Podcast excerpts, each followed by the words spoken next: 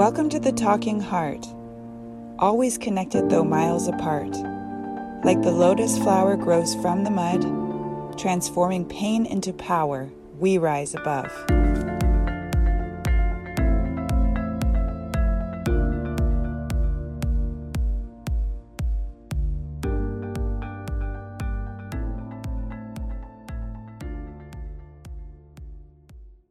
Let's talk a little bit about perspective.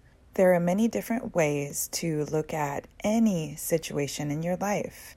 And you, you, yes, you, have the power to decide how you will perceive those situations. You have the ability to take charge of your mind by turning a potential negative into something neutral or even positive by controlling the way you think and perceive something. For example, if you're dealing with an antagonist in your life who is causing you strife and stress, you can ask yourself, What is this person teaching me?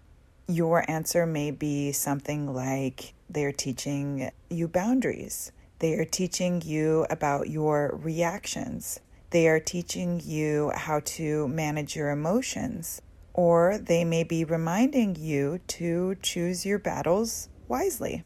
We can ruminate over negative situations occurring in our lives, and then we can spiral into negative thoughts, which cause us undue stress and physiological responses in your body, like an increase in blood pressure, altered breathing, muscle tension, fatigue, headaches, poor sleep, etc. So, in order to avoid the adverse health effects of a negative perspective, we can learn to pay close attention to what we are choosing to focus on. Then we can practice disciplining our thoughts. We can take quiet time to reflect on our frustrating situation and we can organize our thoughts around it. And it really helps to write it all down for extra clarity we can look at our side of the story. Remember, this is all just a story. and then we can look at our thoughts and our feelings about it. Then we can objectively reflect on the other person's side of the story by putting ourselves in their shoes. And when we do this, we get a better understanding of where they are coming from. So, when analyzing the whole story in this way, we can get a better picture of what part we are playing in this story, and then we can take responsibility for ourselves, make any changes in our behavior if that's necessary.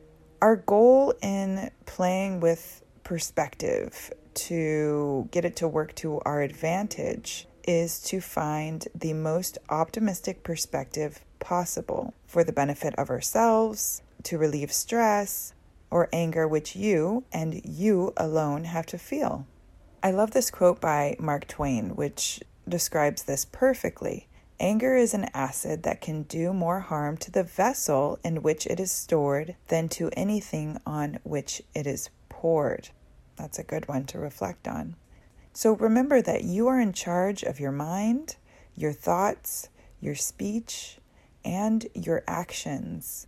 Choose wisely when deciding how to perceive and how to think about any situation. And also, don't forget that change happens from within.